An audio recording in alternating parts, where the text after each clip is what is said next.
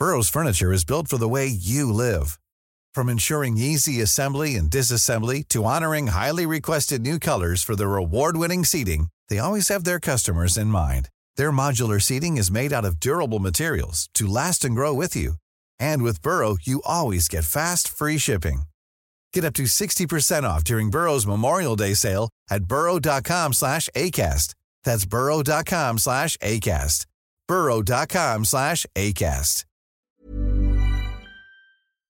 Well, the football might have stopped, but we still want our football fix. So the Gegenpod's taking a trip down memory lane this week and for the next couple of weeks to share some great football stories, have a yarn with a couple of our football legends, and keep you entertained during these long and strange old days. Dave Weiner with you for Gegenpod in conversation today with me in Sydney, Luke Wilkshire in Wollongong, Michael Bridges in Newcastle. I can't wait to see where this is going to go. So let's get stuck in.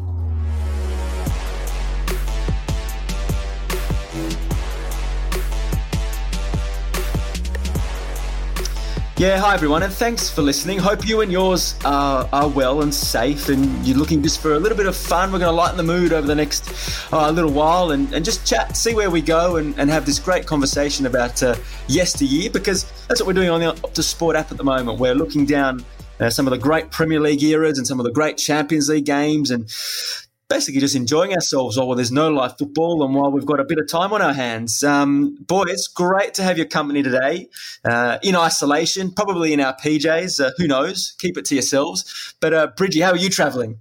Yeah, I'm doing very well, thanks, Dave. Um, like you say, very, very strange times and in the situation that we are currently living in, mate. But we've got to embrace it and we've got to do what we can. And it's actually been really refreshing to spend so much time with the family and the kids and just come up with novelty ideas, uh, get, getting some structure around their life and how their life's changed. Um, I haven't been taking my children to school. I've been keeping them at home with, with myself while my, my wife goes out and is actually school teaching. So we've had some fun. We've had some arguments. We've had some um, great little ideas. So all in all, at this moment in time, we are still uh, one very peaceful and happy family. For, um, how long that lasts, I don't know. So far at this time, the very nice little caveat there, Bridgie. Oh, well, you've been very busy on social media, though. At least I know what your next career is if uh, if if the football never starts up again. Some great little insights, and uh, I'll be picking your brain on your jersey collection in this episode. But uh, that got a good little response. Yeah, it did, mate. And it was nice to go through the the cupboards. Classic football shirts boys over in the UK, who we did a segment with for the Sport um, a few years back with Sporty when we went to their warehouse. They got in touch and said, you know, get your shirts out was the hashtag. So I thought, why not? And it was interesting to to dust off all the cobwebs and things from ones that I haven't got on the wall and just have a, a bit of a blast from the past, mate. So yeah, it was nice. Brought a tear to my eye. Blast from the past is what we will do today. Uh, Luke, school's out. It's morning tea, recess, lunch. Uh, you've dismissed the class for the morning with the kids and you've spent some time with us. How are you, mate? Welcome. Yeah, I'm doing all right, mate. Uh, you know, a little, little, bit like Bridgie there. It's, it's nice to speak to someone, you know, other than my wife and my children, as much as I love them. you know, the last, the last, the last ten days, we've been, um, we've been pretty much locked down and, and had the kids home from school. So, look, I, I, take my hat off to teachers because it isn't easy. Um, you know, my daughter teaching her at kindergarten stuff is, is challenging enough for me. But um, but look, it is it's, it's tough times, and you know we're we're together, we're healthy, and, and similar to Bridgie, you know, spending so much time at home, it, has been great. Um, but obviously for for a wrong reason, and we have to get through this, and we will all together. Here, here, well said. And one of the ways we'll do that is providing a bit of fun. So, um, hopefully, I'm sure everyone listening uh, has checked out a little bit on the Optus Sport app or platforms at the moment or social pages. Our, our season reviews, uh, goals of the season, retrospective clips. It's been a fabulous throwback to for me, my teenage years and, and staying up late at night and watching all those great moments. And for you guys, you were that was your life. That was where you were in those years. And we go back to well i'm going to choose 2005 because that's a good starting point for me because that's the year chelsea won the premier league and ended a half a century drought but drought. But for you gentlemen your paths crossed. Take us back to bristol city bridgie 2005 yeah, I'd actually um, gone to Sunderland the previous season with Mick McCarthy, and we got promoted to the Premier League, and I was, you know, delighted to play another part in in a promotion season um, in that year. But then the following year, the reality struck home that they had spent quite a lot of money on three or four strikers, and Mick McCarthy was absolutely fantastic. To be fair to him, um, he actually got me in the office and said, "Listen, Bridgie said." You know, you're great around the dressing rooms. Um, it's it's a pleasure to have you here. You've got another year's contract, but I've signed three strikers, and basically you're not going to play, mate. So there's there's a few options. You can stay here, hang around, and pick your money up because you're not a bad egg. He said, but if you want to go on and further your career, I'll help you um, get get a club, you know, and we'll get you get you out on loan, or you can sign somewhere else. And I remember having a chat with Gary Breen, who was the captain at Sunderland at the time, and I spoke to Breeny in the dressing room. I said, "What do I do?" He says, "Don't don't go anywhere, mate. He says there might be injuries, there might be suspensions. He said we might have a bad start. You'll get a chance somewhere. And he said it's a, it's a massive club, so stay here. Anyway, I didn't listen to Breeny, and um, you know I thought we'll go and have a look around. And Bristol City came up, and that's where me and Lucky crossed paths down there at Bristol City. It was the club that I signed for, and Marcus Stewart was another striker who left Sunderland at the same similar time to Mick McCarthy and myself. And Stewie rang us and said, "Listen, Mick said the same to you get yourself down here to, um, as they call it, the kind of track the land. So I went down to it.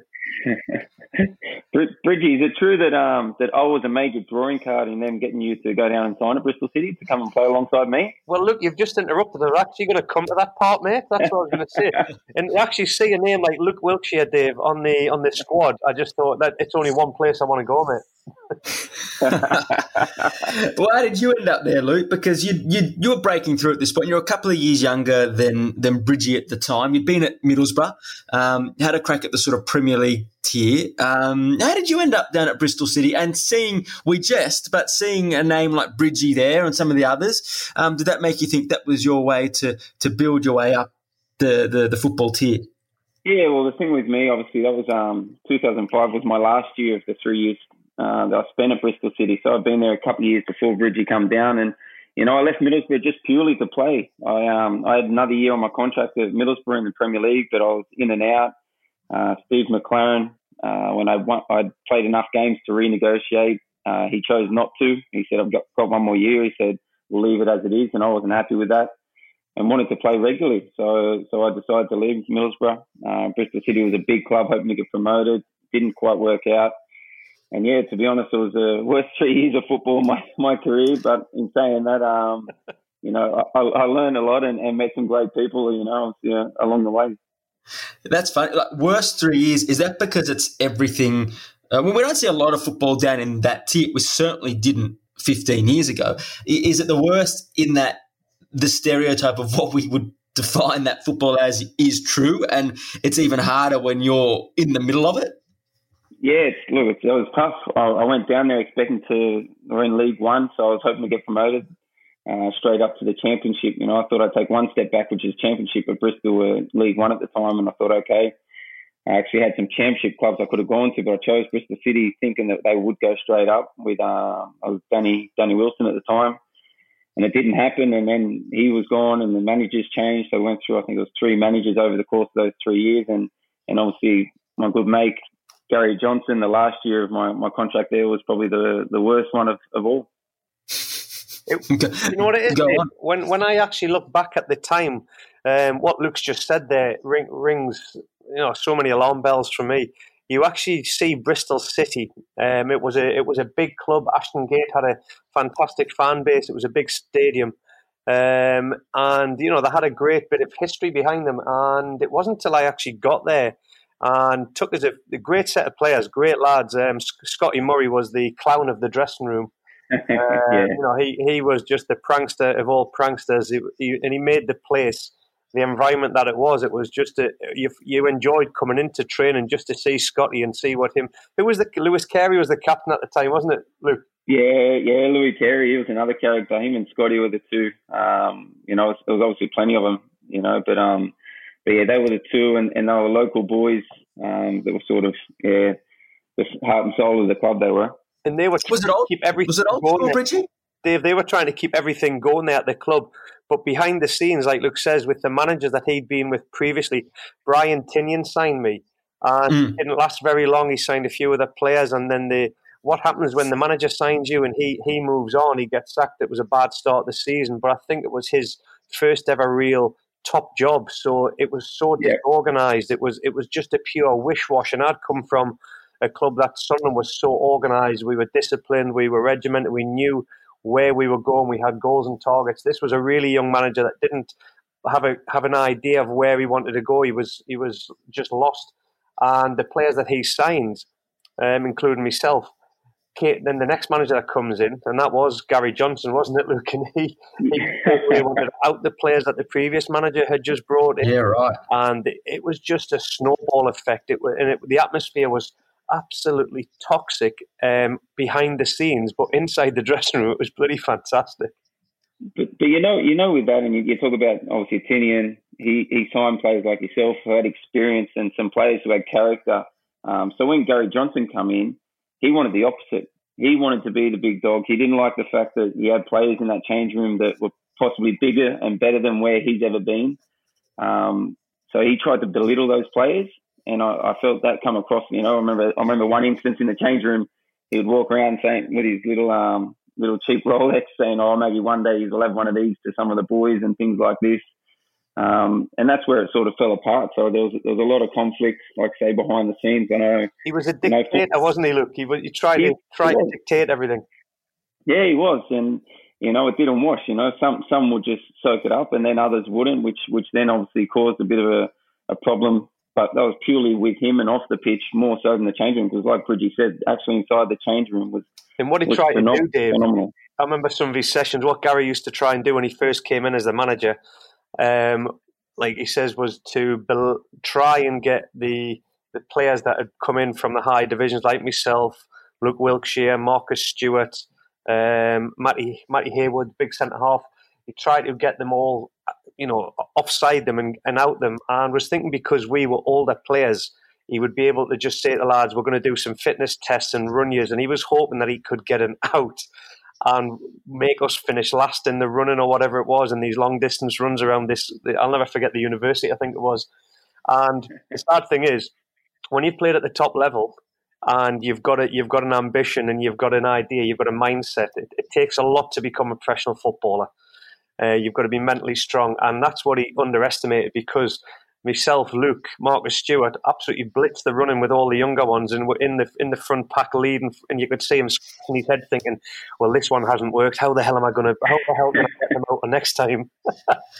Does that uh, become like a almost a, a, game within a game? Like you've got a manager that comes in, and, and you've obviously got you, you, you, you, want to have success on the park as an individual, and then for the team. But then you can see you're actually you're, you're fighting for your you're fighting for your you, you know your own dignity and reputation there. Um, a does that Bridgie does that um, galvan, galvanize you as a person? But B, in your career, has that experience tended to see the manager have the group becomes like school kids behind his back and almost bandy together in spite of him? Yeah, what had happened? It's you, you roll your sleeves up and you want to prove that manager wrong, but it's more of a personal gain and a personal vendetta against that person because he's got one against you. It doesn't become a team and a collective, um, if that makes any sense. And what he did, he segregated it. He really divided the dressing room and that there was yeah, right. there was the five players that weren't involved. The, the lads knew they were good lads, so the and then it becomes, oh, are we allowed to go and socialise? Are we allowed to be seen with them at the training ground? Yeah. If Gary sees us with them, then is he going to not pick us? It, it becomes really childish, mate. And it was all due to the manager, um, Gary Johnson, that came in and did this. Because if he'd have actually embraced the players that he had, we could have had success at Bristol City a, a lot earlier. Hundred percent. We um, like I say, you look at the group and the players we had. Um, you know, for me personally, in, in that time, obviously when he come out, took took over, I was playing up until Christmas. They they wanted me to sign a new contract. We just qualified for the World Cup in um, in Germany, 2006. He didn't like that. Um, I didn't want to stay because I'd had a bad two and a half years and wanted to get out of there. So obviously asked for money that I knew the club couldn't pay. He then had a vendetta against me because he wanted me to sign. Um, and then that was it. From that moment, it just turned pear shaped. I was out of the team. I was on the bench for the reserves. Um, and you talk about the the group, the squad that we had, um, you know, and how you take it. Like I literally turned up for a reserve game and I was on the bench. And um, I, I remember going. I was at Ashton Gate and I went into his office and I had a blow up with him for a couple of minutes, and I sucked it up. And I went and I sat on the bench. I come in at half time and the boys had put my shirt on the skeleton in the change room. and, uh, so there was still humour in it, but I um I just I trained and trained, and it was such a mental thing um, with him. I know I don't think I ever worked so hard. You know, it, it was one of them where you, you, you, you have a bad moment, you can sit and you think, geez, do I need to just pack up and go home? This is not working. I'm in League One and on the bench for the reserves, or you just suck it up and you keep going. And I had that little sniff of the national team um, still to look forward to. And, you know, like I said, I think I was training three or four times a day. Um, just that mental approach when you talk about you don't want to let him break yet or you don't want him to I didn't want to let him win um, and ruin my career. I'll, I'll, touch on the national team a bit more in a second, but was that what got you through it in this instance? Like you say, and we see now so many uh, people return back to the A League. Um, you didn't have that option, but was it the national team that kept you going? Because otherwise, what where do you turn to if you feel like you're literally being bullied into you know the, the, the back corner? Yeah, you are, and you know you're just a you're a little pawn over there. You know, a young Aussie kid who's in League One at the time, and if he stopped playing me, which he did for six months, um, it's tough. It's tough to move. Um, you know, and, and, it was the national team that I clung on to because obviously Graham Arnold had seen me. Uh, he took over and wanted to see everyone who had been in and around the setup and judged by him for himself. Um, and fortunately enough, you know, we had a good training camp in Holland for a couple of weeks training, and he saw enough in me to, to keep bringing me into camp. We'll come back to that in a second because there's a lot we want to talk about there. But just in terms of um, the way Gary Johnson was, Bridgie, did you was that a one in a million, just an absolute shocker? Were there other coaches like that through your career? How did that kind of management style stack up to others? I mean, you mentioned Mick McCarthy, Luke, you mentioned Steve McClaren.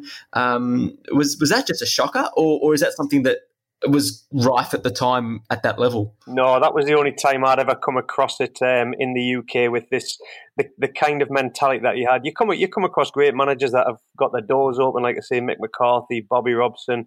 You could always walk into their office, uh, give them a knock on the door. It was, you know, come on in, lads. Gary Johnson didn't have the that kind of um, demeanor. He was just all about bullying. Whereas there was a, you know, you get others like Phil Brown. We crossed paths, and me and Phil Brown didn't didn't get on because I couldn't handle the arrogance side of it. Tactically, a genius.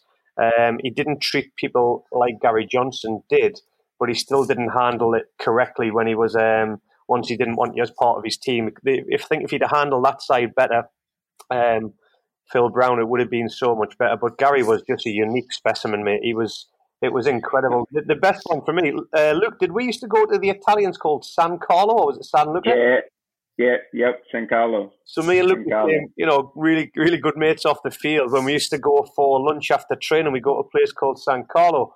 See, we're two guys that were real elaborate Italian uh, waiters that would come and serve. I used to always love the calf's liver that they did there. And you know, it was just a nice atmosphere to get away from the shitty atmosphere that had been at the training ground. So the funniest part about this this bit, I'll never forget coming into train about a month a month later after me and Luke had been going to San Carlo, and Gary Johnson obviously was thinking, "Oh, I've got another idea here." Because somebody spotted me and Luke and thinking that we weren't the team because we had big jugs of red wine during lunchtime. Well, actually, it was it was Ribena diluted with water, but people thought we were guzzling jugs of red wine during lunchtime with our families, and um, were able just to go in and train in the afternoons. So Gary decided to make a big point about, you know, me. I used to go there with Luke and I always used to go there with a player called Bradley Orr. And Gary Johnson thought I was drinking like 10 kegs of red wine a day. So again, just making up his own crap as he went along. It was brilliant. right, Bina. Oh. That and that, that that's what you're still doing now too, right? That that's always just been this has been a, a cover up. Oh no, well, that, that, that, go on, Luke. That's what I tell my kids now. I'm just having some Ribena. Very good. Hey, Luke, uh, Luke to you first, but to both of you, who was the best man manager you guys had in your career? Because if that was the absolute shocker, um, what was a good manager like um, when they took you under your wing, under their wing? Uh, for, for me, I think one of, one of the best ones, you know, that I really enjoyed playing under was um, his name's Bozovic he he was my coach at uh, the manager in, in one of my Dinamo days. Uh, so, you know, he literally his first his first session he took over. He'd been another club in Moscow before, FC Moscow, and he come to Dinamo. and he he obviously knew the team, our team, pretty well. And he rocked up the first day on the training field, and he's just everyone's there, and he's addressed the boys, and he says, "On a Monday, don't go to Soho. On a Thursday, don't go to Rye." And he rattled off all these restaurants and clubs in the city, and told us what nights not to be there because he would be there. Honestly, it just broke the ice, and he was he was so so relaxed. Every day we come to, to train and boxes would be there. We'd start with boxes. People just wanted to get on the pitch with him. Uh, he was approachable. He he was yeah. So for me, you know, he was always fighting for the boys. He was always into bat um, against the club for the boys. And um, yeah, so it, was, was definitely one of my best ones. And the, that's brilliant. To be fair, that was the honesty that you loved about him, eh? Yeah, it was. It was. And and honestly, I was probably three or four years after he, he got the boot and he'd gone, and the boys, uh, he was at Rostov, I believe. He went to Rostov, and they were playing against Spartak Moscow. So they come on the Saturday, obviously from Rostov to stay in Moscow Saturday to play Sunday. Um, we played on a Saturday, so the boys have gone out to the nightclub. Um, and at two in the morning, there he is. We bumped into him, and he's coming over to say hello to the boys. And his team had to play the next day. Oh, brilliant. Well, I, my, my managers weren't as honest as that about where they were hanging around, but I'll give you three managers that had the you know the key ingredients that I've taken on board over the years. Yeah, Bobby yeah. Robson wasn't hands on because he was at the end of his his career um, in management and obviously struggling with his um his, his cancer issues again, bless him. But he was just like the father figure and the mentor that every person in life should have. It was you could talk to him at any time you want. He was light hearted. He would be serious and he would make fun. Um, and just a, the aura of the man was sensational. Then there was the Sam Allardyce era when I was at Bolton Wanderers, when I had never seen anybody work as methodical regarding the technology that was coming into the game, the being able to have dietitians, nutritionists, sports scientists, and also a psychologist.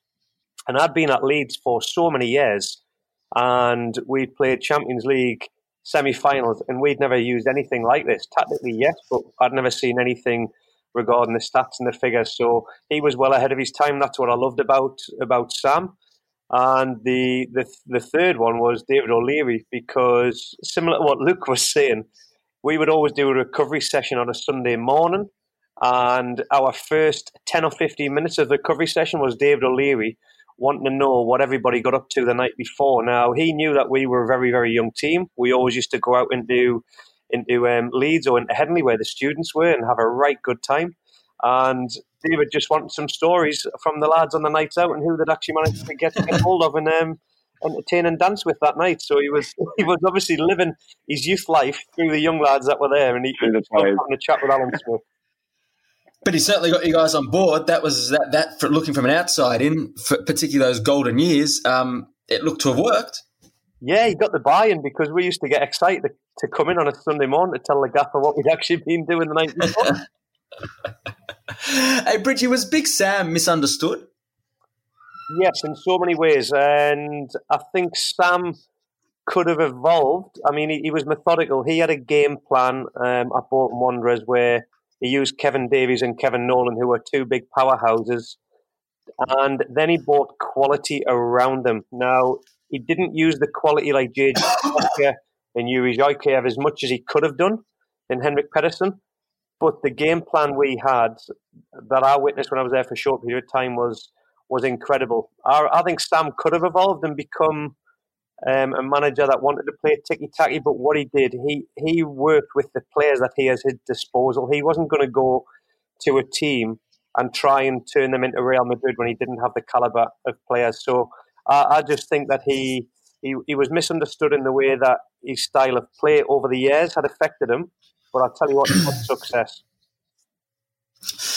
We could do a whole podcast on, on Sir Bobby, but it would be remiss of me not to just ask you for a, a, a you know, particularly given where you're from, what it was like when he took charge of the very team you were playing. In Newcastle United? Yeah. It, um, oh, I mean, I was just watching on Optus Sport yesterday, um, the Newcastle United years with Alan Shearer and Bobby Robson.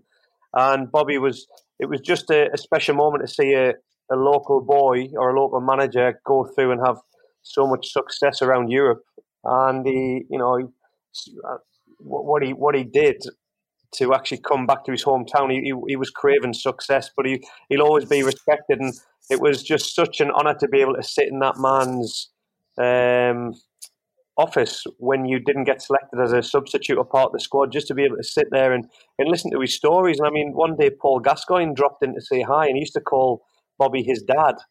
And, you know, I was just sitting like a fly on the wall, me and Kieran Dyer, and we're just looking at each other in disbelief, thinking Gazza and Bobby are just having a, a chat in front of us. Like, it's it was just so random, mate. And that's what I mean. He's, he's so well respected.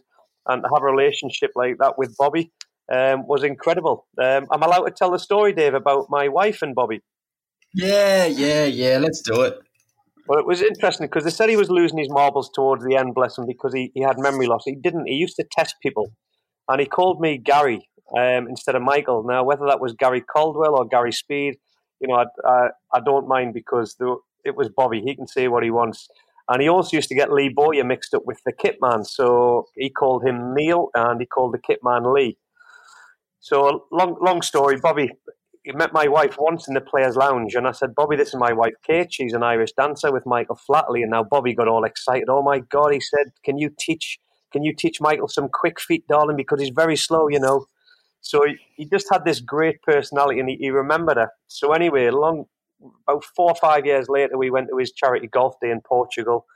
He's on the front of the plane. He invited all these ex-players um, that he had relationships with, all the press officers from uh, around Europe. And we're on the plane. He was coming up and introducing himself and saying thanks to everybody because we were off to Portugal to play golf.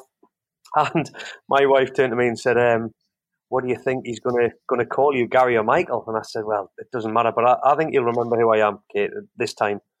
So anyway, he came at the back of the plane. Lo and behold, he called us Gary. We started laughing, and he said to me, he turned to my wife and said, "Hey, Kate, it's great to see you as well. How's dancing going?" I said, "Bob, I've got to stop you there, mate." I said, "How do you remember her name and you can't even remember remember mine?" He says, "Michael." if you had a pair of breasts like her, young man, I'd remember your name as well. he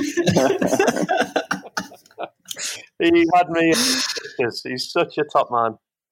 Outstanding story. That's all right. Wickermate is a PG rated podcast. That's fine. No problem. No problem. No problem. Oh, great stuff. Great stuff. Uh, Luke, you mentioned Steve McClaren before um, at Borough, and he, he was about to go on to a, a pretty high profile couple of years of his career. Um, your what did you make of him as a as a boss? Yeah, obviously he, he come to Middlesbrough after obviously working under Alex Ferguson, so you know, sort of him taking taking the first time as a as a head as a manager. Um, you know, look, he, he, was okay for me. He was okay. I, I, I was in and out of the team with him. Like I said, in the end, I, I wasn't happy with the way he dealt with it. That that management skills and and obviously the young some of the younger players he, he lent more towards more of the senior players, I think. Uh, me being one of the younger ones was sort of brushed aside a little bit.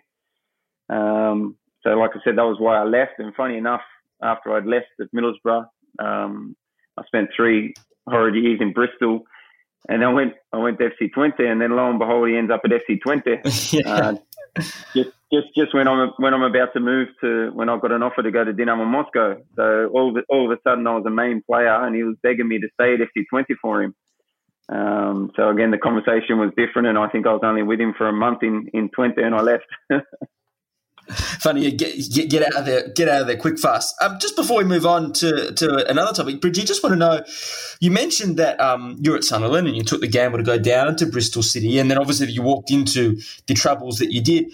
Mentally, how big a challenge is it when you are at that elite level and then you go down a couple divisions and you know you, have been at the very top, but you want to work your way back up. Back up. It's a different, you know, it's a different competition, different assets to that competition. Um, is that a really big mental adjustment? Yeah, definitely, Dave. And I think that's when when you have played with players like your Harry Kewells, your Mark Vidukas at Leeds United, Olivier Dacourts, Rio Ferdinand, you're playing with some of the elite players in the world, and you, you, you're able to. My game came on leaps and bounds. I was never a Leeds United Premier League footballer when I left Sunderland Football Club. I was a young up and coming player that I think Leeds had bought for the future. And Jimmy Floyd Hasselbaink moved on, and I was thrown in at the deep end. My game in training escalated like you wouldn't believe. And to, to be part of that team so early on, I, I couldn't believe where my game had gone. I found it the opposite going down the divisions. It was so much harder because I wasn't playing with the type of caliber of players. I lost my pace um, because of the injuries as well. So I had to adapt my game. You didn't get as much time on the ball, which it sounds crazy, but it, the, the the defenders just seem to be so much tighter to you, the lower divisions, and kick kick lumps out of you. So I, I really found it hard um, initially when I was down in that division with uh, Bristol City, and even more so when I went down to Carlisle United to go on loan there just to get my love of the game back. And it took us about five or six games. Four. Hi, this is Craig Robinson from Ways to Win, and support for this podcast comes from Invesco QQQ, the official ETF of the NCAA. The future isn't scary. Not realizing its potential, however, could be. Just like on the recruiting trail, I've seen potential come in many forms as a coach. Learn more at Invesco.com slash QQQ. Let's rethink possibility. Invesco Distributors, Inc. Carlisle to actually start playing well. Um, I never got a run of games at Bristol because of obviously Gary Johnson, like me and Luke discussed. But the mindset of that, I couldn't work it out how and why. It was harder lower down than yeah. it was to play higher up. Yeah. And it's, you know, it was something that I really had to change the way I played my game when I went down the divisions. And I think that's also, I think a lot of the lads nowadays find it harder to go from your Manchester City academies, your Chelsea academies, when they don't make the grade at senior level and they go down to the lower divisions, they've been paid good money in the academies. They've turned up in their bloody with the Porsches or the Ferraris the Lamborghinis. They turn up with the Louis Vuitton wash bags down at the lower divisions. Sure. Straight away, you're going from an elite academy to training on some of the school fields or universities that the and getting changed in you know sheds or yeah. stadiums having to drive and players can't play young players can't handle that nowadays going from the elite they've got to change the whole mindset the players see them come in the car parks with these cars and wash bags and giving it Billy Big Bollocks and straight away that you've isolated yourself. So um, I had to change a lot of things when I went down to the to the lower divisions and not trying to be um, in that mindset that I was an elite player because I wasn't. Interesting stuff. Yeah, very interesting stuff. Now, now, Luke, when when Bridgie came down, as you mentioned a bit earlier, um, you did have a whiff that the national team was was was looking at you. I want to go down that path now because while you were in and around the setup a little bit, and, and Arnie had, had spotted you, and Guus Hiddink was casting a very wide net to to make sure every Australian was on his radar. Um, when you were when you were picked at the time, uh, uh you, you, know you were a, a, little bit more unknown to the other guys, and played such a seminal role uh, in Guus Hiddink's side. Can you take us back to that adventure when you realised that? Uh, this was in your in your lowest of lows at club level that you were about to go to the highest of possible highs. Yeah, it was, and it, it, it was a it was a very challenging year leading into it. Obviously, I'd, been on the fringe of things with, with Frankie Farina with the national team um, when I was obviously at Middlesbrough and getting chances in the Premier League. So I was on the national team radar, but you know it was little flutters here and there, and then obviously when Hiddink took over, um, you know I was fortunate that they, he did cast his net wide to have a look, and, and he he took it you know, from his own eye. He, he wouldn't take it on someone else's word or, or just look at where you're playing. So that gave me a chance. And like I, I mentioned before, we had a training camp in Holland. Um, I did did well. I did what I, what I do, and he liked the style that I that I am, the way I am. He couldn't believe I was playing in League One. He actually was trying to look to help get me out of there sooner. Um, obviously, with the qualification, again, I was still on the fringe of things with him. I was going into training camps and and not really playing or maybe getting on the bench. So, you know, obviously the fact then when I stopped playing in League One um, was challenging and I, I, was very worried, but it kept me going. And like I said, the, the sort of mental side of it, um, I didn't want to let, let that, I call him a little cockney, um, I can't remember the other word, but um, Gary Johnson, um, I, I wouldn't have let him, um, you know, defeat me, I, I guess, in a way. And, and I wanted to get the, the better of him. And, you know, I was, I was fortunate that, that Hiddink kept bringing me in. And to be honest, when I got called into the squad, I was a little surprised because, you know, there was a lot of great players around at the time. Did he? Rhymes with Spanker. I was thinking something else. I thought I thought that, that that's polite. We could have run that one. Um, was was Hiddink a big communicator, Luke? I mean, did he pick you up and, and give you that massive shot that made you feel ten feet tall, or was it the fact that you knew you were doing well and you kept going back? How did that all work that made you feel, you know, that you belong there? Yeah, I think I think mainly was it was the fact that he kept calling me back into the squads. Um, he obviously a lot of it went through went through Arnie. That Arnie Arnie had spoken to me and was in. I remember in the January after we'd qualified, he was looking at possibly bringing me, like trying to get me out and get me to PSV possibly um, at the time, and wanted me to go to Holland. He thought that I would suit the style of football um, in Holland.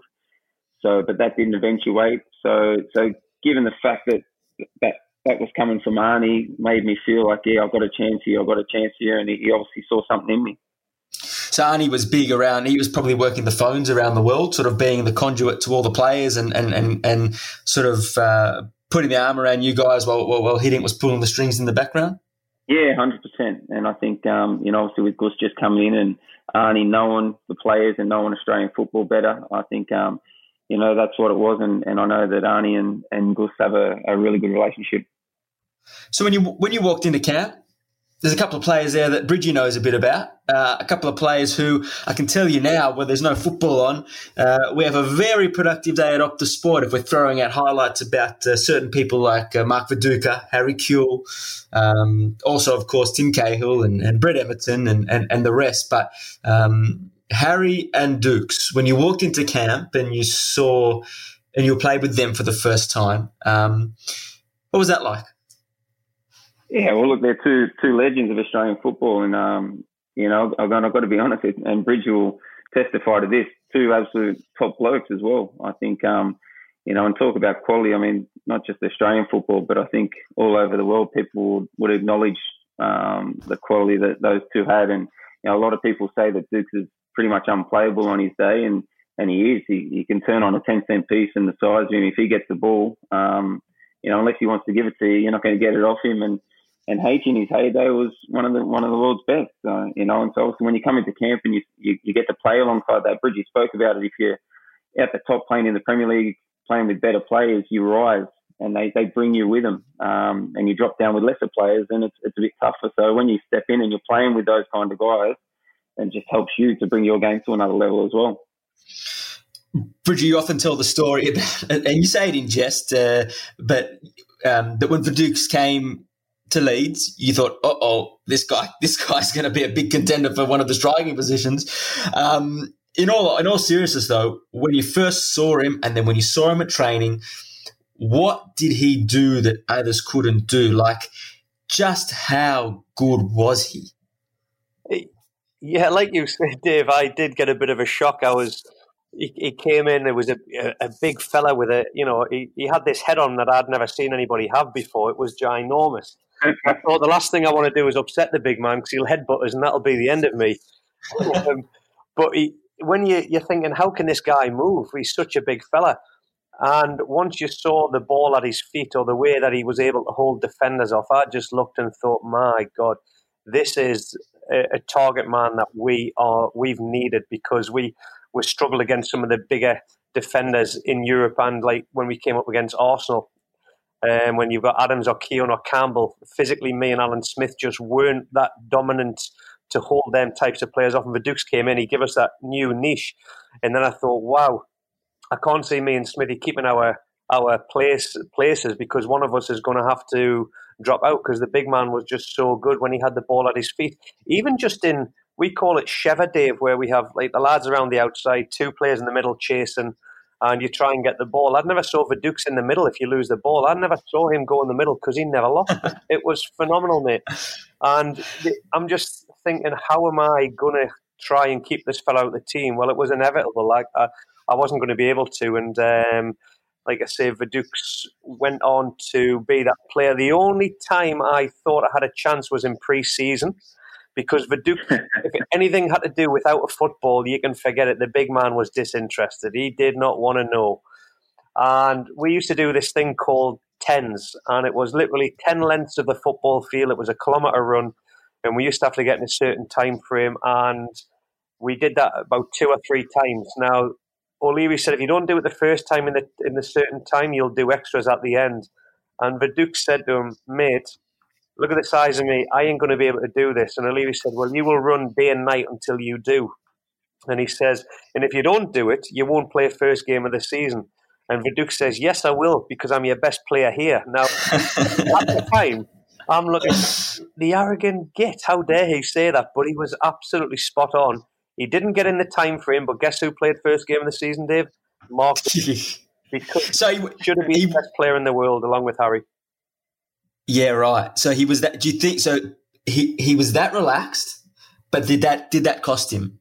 It, for me, I don't know whether Luke will agree with this or not. It'll be interesting to know his thoughts. Harry trained damn hard. He was a professional.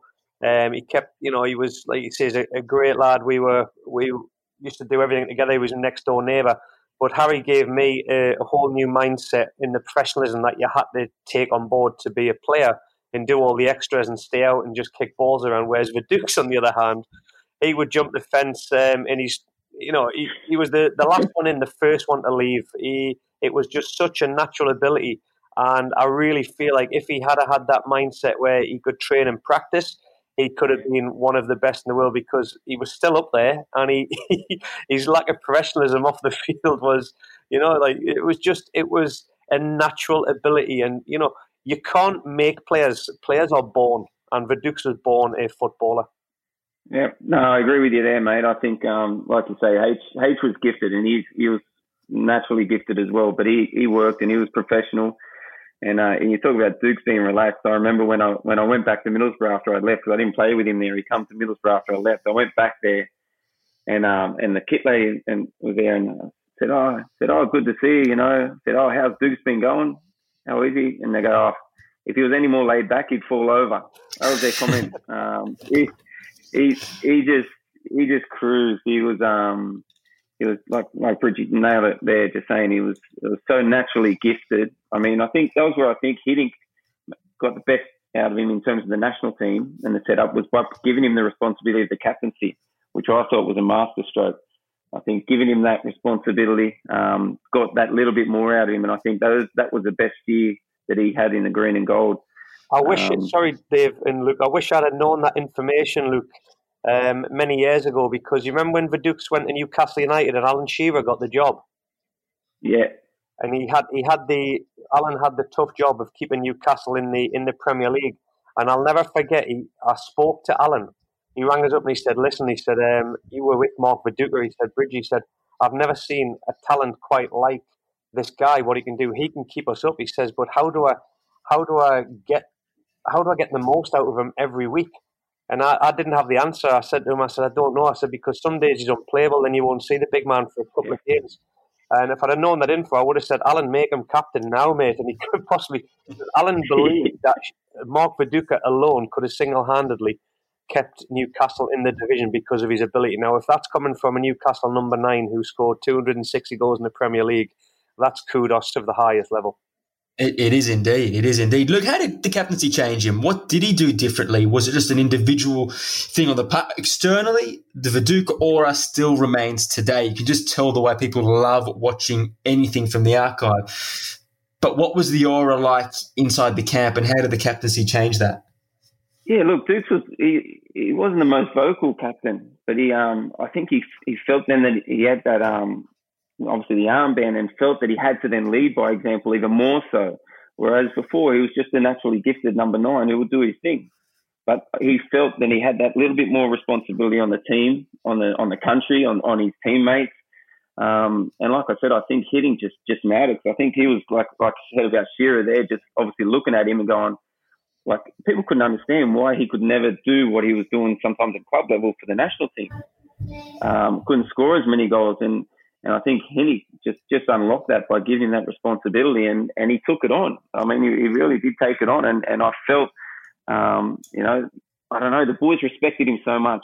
Um, you know, he's so laid back, but he's so well liked and respected. Um, a little bit like a Josip Skoko, who's the quiet one around the group and that, but they always were there training and they led by example. So, yeah, it was a masterstroke, and you know, like I say, the Dukes, uh, that that World Cup, I thought was phenomenal. Look, did you ever see him get angry? No, oh, never. I'm gonna say, I, I, saw a couple of times. There was one with Martin Keown where he had a big ding dong, and he, he start Viduka started hitting his own backside. You know, like Wreck-It Ralph, the kid's cartoon character that smashes everything with his fists. and Viduka started hitting his backside, and we thought, "Oh, the big man! Like this, this must be his um, his telltale sign when he's losing it." And I, I'll never forget. After that, every time we saw Viduka at training, or when he when he when he got the shit, and he started hitting his bum cheek with his right fist, you know, the, the place would just everybody'd run run away from him because they didn't want the wrath of the big man. So it doesn't come out very often. When it does, stay clear, man. What about? I mean, we ran a, a, goal the other day, and it was Kewell to Viduka, and it just brought so much, so many memories back um, about those great days. I know, Bridgie, you, you, you, were good mates with with Harry. Uh, we know all about his talent. We know about his work rate. How hard was it for you to see him with the injuries that he had? Because you talk about Viduka could have been best in the world with a little bit of a different attitude, but Harry with a bit more luck wouldn't have been that far behind. Yeah, I, w- I was I was devastated for Harry because I look back at the youth team. I don't uh, the youth team that the Leeds team that were young, and I don't know whether it was something that we all did in our younger days at Leeds United that wasn't monitored correctly. Like I say, when we went to Bolton Wanderers, um, the science and everything behind it with Sam Allardyce was on a different level. And I look back at Leeds, and you go through the the injuries that players sustained. I, I was nearly injured out of the game. Jonathan Woodgate went on to have serious injuries after that and never really got back to the heights after Real Madrid. Michael Duberry, double Achilles rupture. Harry Kewell, Achilles and groins. Woodgate, groins. Myself, McPhail, um, injured out of the game. Seth Johnson, and I, I look back at that that that um, team and wonder what where it all went wrong in our was it something in our training? Because it's something that we all went on to have success with Leeds United, but after that, everybody seemed to deteriorate quite rapidly over the next two or three, four years. Have you guys spoken about that, Bridgie? Is that something that you've all, you've sort of pieced the pieces of the puzzle together? No, I think it's when we've got a bit older, mate, and we've started becoming a bit more mature and mature and sensible that we've actually worked out something was seriously wrong. And a few of the boys have we have talked about that on the WhatsApp groups that we're in um, and saying, I wonder if it was something when we look back that just wasn't getting monitored enough, and we were just told to go out and play as many games and do as many weights as possible. Uh, so it would be a, it would be an interesting um, what do we say is it a, a case Research. for people to, to look into back in the day whether it was something you know. Uh, but Harry should have been when he went to Liverpool. I think there was two things that upset Harry um, and his progress was the the injuries and the you know he was looked after. I think it was Bernie Mandic. Um, mm. I think that that was another thing that it wasn't wasn't good in the best interest of Harry. I always had issues with the agent that he had at the time. Um, and you know he upset a lot of Leeds United fans because of the move that he did and how much money went didn't go to Leeds United. So there was always that that issue as well. I think it affected Harry. He was sheltered away too much, but uh, the injuries hugely, and it was wasn't until Harry went to Galatasaray that his his um, career really kick-started again. He started enjoying his football and scoring goals like like the Harry Kewell of old. Mm, Luke, he was a real talisman and, superstar in Australian football. Um, did he have a similar sort of stature in the dressing room? Did you guys look to him as a as your real match winner? And it sort of peaked, I guess, in 2006 with the way that Hiddink, you know, tried to use him while he wasn't 100% fit. What was he like, uh, you know, within the national setup? Yeah, look, H is, a, I, I think, one of our most gifted players in Australia, and you know, everyone knew the qualities and that he could win games for you. He was he was the the real talent of the group. Um, and I think you know he was he was pretty quiet and kept to himself. Once um, if he knows you, then he'll open up and relax. Um, but I mean, obviously at the time you had sort of him, Lucas Neill, and Timmy Cahill, and obviously in that with their agents trying to trying to sort of build up who's the the profile and the the picture boy of Australian football. And and I think um, you know it's interesting. Bridgie touched on Bernie Mandic. I think he was pushing H down that down that road, um, probably more so than H actually wanted to, because H H is just a footballer. He he w- wouldn't go really chasing the media. I think that was more Bernie doing that for him. Um, you know, H did his talking on the football pitch, and uh, that's where he did it best. And you talk so, look, about I, game changers. Harry could turn a game on its head at any point. You might be having a quiet game, and then all of a sudden he would get the ball and he would just do something and you'd kind of stand there. I remember in training just going, did he really just do that? And then there was games where he could just turn it on. And when he was in the zone, you know, the way he glided past players, it was there's only so many players can drift with the ball and travel with the ball when they look like it belongs there. Zidane was one of them. Ryan Giggs could do it in full motion, and when I watched Harry, um, it was just poetry in motion. It was beautiful to watch. Well, you say that he could do it by himself. He didn't. He didn't need someone to create something for him. He could create his own his own moment in the game, and that, that was the difference. You know, you look at someone like Timmy Cahill, who needs someone to create those moments for him in the box, whereas H will go and create them himself. Yeah. You knew him. You knew him well, though, Bridgie, as well. Um, Harry the man, Harry the, the, or the, or the particularly the, the the man you knew from from your day back at Leeds.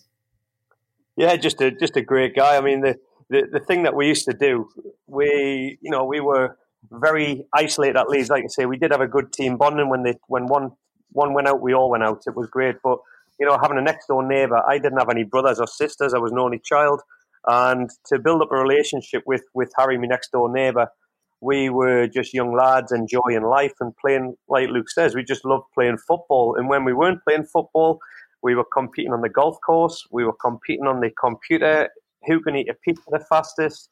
It was just, it was a constant competition, and it was um, something I look back, back on, which is you know just really fun memories. We we had something off the field and on the field um, which was unique, and there's not many people. If I look back at the 99-2000 season, me and Harry were laughing because it was either he he was either setting me up or I was setting him up for the goals. It was we just had a communication that I've never never had with a, another striker that we, that we really embraced, and I think it was just because we were so close and understood each other um, off the field as well. And the, I'll never forget there was a, a, wine company in Australia had sent Harry a six six pack of these um, wines, and they were actually named Kewell. Now I found that hilarious because nobody was going to make a bloody wine from Newcastle called Bridges or from Sunderland because you know it's it would be an absolute shambles. And the guy had asked Harry to sample them and give him a verdict on what he thought of them, and it might go into production. And I reckon over a, a weekend that we had off on the Saturday and the Sunday, me and I think me and Harry polished off these wines within um, 48 hours and couldn't remember a thing. And when the guy wanted a verdict, Harry rang us up. He was like, "Can you remember what that wine tastes like?" I said, "I've got no idea why." He said, "I've got none left," and the guy wants the guy wants to give him a review. And, and, you didn't say you didn't say it was Ribena, did you, Bridgie? I did, man. I did. Let, let's let's be honest. Let's be honest, Bridgie. H didn't drink and you drank them all. That's why he had to call you tough. That's why he asked me. You're right. oh, good stuff. Good stuff, guys. Good and and, and great memories. Um, great memories as well. Now, now, it would be remiss of us, Bridgie, uh, given that we also have Optus Sports Two Sharp Reds podcast to talk about one particular uh, player that was a teammate of Luke's and an opponent of yours. Who would I be talking about? I wonder. Could that be the bald, receding, big nosed goalkeeper? Um, he looks like the BFG. Is that Mark Schwarzer's podcast you're on about? Speaking of wines. Uh, I'll tell you what, Vic, Go on, take it away. You what do you want with him? What, what, do you want? What do you want to know, Bridgie, mate? I spent many, many years playing alongside him, obviously at Middlesbrough. Um, when I first went over, and then, then obviously ten years in the national team. So, mate, let me let me know what you want. Well, what I, what I will say, Luke, right? There was a game, and Swarty mentioned on his Two Sharp Reds podcast, I scored against the big man, and we were at Elland Road. I scored a goal. I sent Swarty the wrong way. He dives to the near post, and I put it the opposite side, so I made him look an absolute mug. But the best thing about the goal was we scored that goal because Swarty tried to kick the ball long and he, he couldn't. And it went to one of our midfielders. And we basically counter attacked off Swarty's goal kick. It was um, so he actually got an assist in the goal, mate, because he couldn't so, distribute so what, the ball. So what was he like? So, so why am I not surprised, mate? Because in those uh, those early years, I think uh, I remember at the at the Boro. Look, he, he was uh, he took me under his wing. Uh, he'd obviously signed there earlier and was in the first team, and I was a young kid coming through, and you know, obviously being an Aussie, uh, you know, we are pretty close, and and I was sitting up in the stands, and he was he was playing obviously, so I'm up in the stands, and and every time the ball come back, he was shanking him. He couldn't kick. No, the, the, the, the home crowd were booing him. I'm listening to supporters all around me. Oh, effing this, this, this Schwartz, this, that, and the other. And I felt terrible. and um, he just he just couldn't he couldn't kick. And um, you know, credit to him. That's that's that's what he worked on. And you know, I think by the time he got to 35, his kicking was better. Brilliant. How have I how have I endorsed this this absolute roasting of an ornament of our game? What is going what is going on here? Uh, what I will say, Dave, I've got to redeem myself. You know what it is? I had never met Mark Schwarzer, Luke, um, over the years, played against him and seen him and all the rest of it. And since we've been working with Optus Sport, you never know what you're going to get with footballers because there's a lot of there's a lot of egos in the game. And do you know what it is? I'm going to give him credit here. It was so refreshing to actually meet a man that had done so many things and won as many things as he had done and just to find him that he was so down to earth and it was such a joy to work with. So there you go. I've, I can, I do have feelings, I've, and I'm giving him a big rap there. Okay, we'll cut that bit out. Yeah. Um, hey, Luke, you and you and Mark. I mean, uh, particularly this was an era before I was working. You guys were playing almost every Socceroos game I can remember. Um, he, he must have been a real. Um, we talk about talisman with with Harry, but Mark must have been a real fixture and leader in that Socceroos dressing room in the sense that he was just always there. Yeah, he was. He was. Look, for, for me, throughout my career, it almost, almost seemed like that he was always there. Um, like I said, from those early years at Middlesbrough and, and going into the national team, actually hadn't been with him at Middlesbrough, made that um, transition easier as well. He, he really took me under his wing, and, and people used to call him my dad. Um, in the end, geez, we've got the same residing hair as well. So, um, but no, he, he, was. He, he was a leader. He was um, he was an ultimate professional. You know, seeing the way he changed his diet and how he just kept going and getting better and better, literally like a fine red wine. Um, and he was phenomenal to, to have him, you know, playing in the back four, to have him behind you.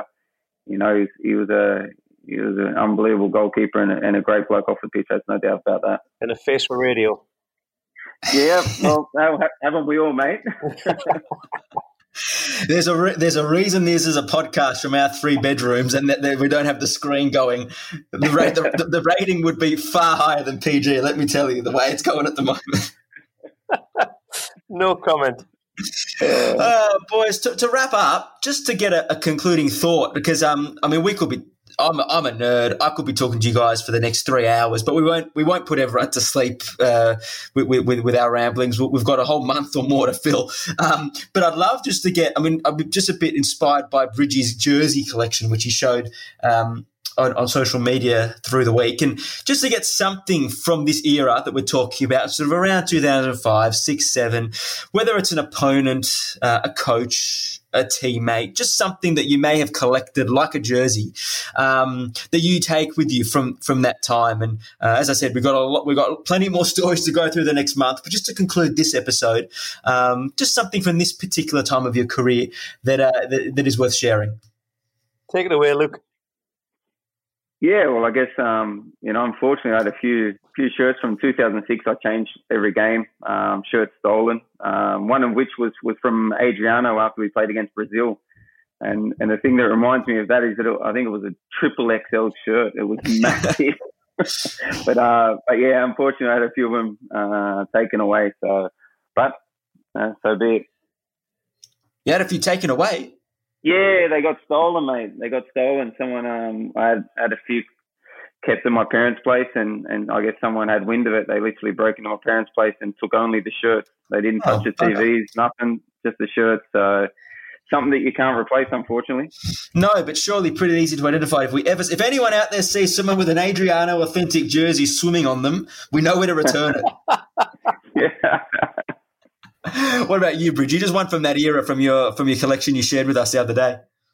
Um, it would. I think it would be the Costacurta of AC Milan, and just that that's that Champions League journey that I went on. You you know when you're playing against teams like that in Barcelona, I still pinch myself, mate, and just think, what you know, how was I even gracing the same field as some of these players? I've got Maldini on the left and Shevchenko up front and um, I raced around and tried to get every one of their shirts. And um, it's not a bad one when you look around and you, you realise that everybody else is swapping jerseys and Costacurtas was still up for grabs. So I managed to get that one, mate. So yeah, I was a big AC Milan. You know, I, I loved watching them over the years and the thing that I was playing against them.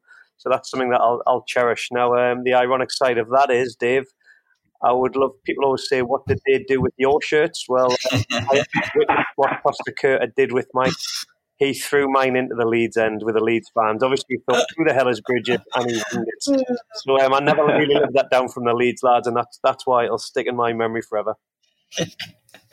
oh, brilliant. Boys, thank you so much for your time today. It's been great to just uh, spend an hour with you guys walking down memory lane and, and uh, hopefully for everyone out there that's um, just looking for something, a little pick me up, a little football fix, something just to, to, to, keep you busy over the next little while. And we've got more to come. We'll be doing more like this over the next few weeks, different topics, um, different memories, and uh, and just enjoy a, fo- a, football in a different way while we can. Um, Luke, stay safe, stay well.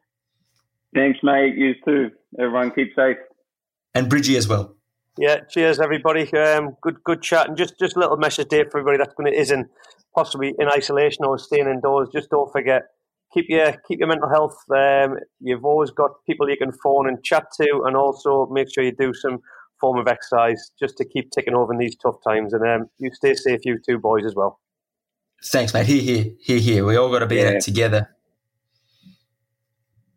everyone out there. Now, normally, as I normally end each podcast, I say, until the next one, enjoy your football. Sadly, we can't do that. But more importantly, until the next Pod, thank you for joining. Stay safe, look after yourself, and uh, we'll bring you another one next week. Cheers.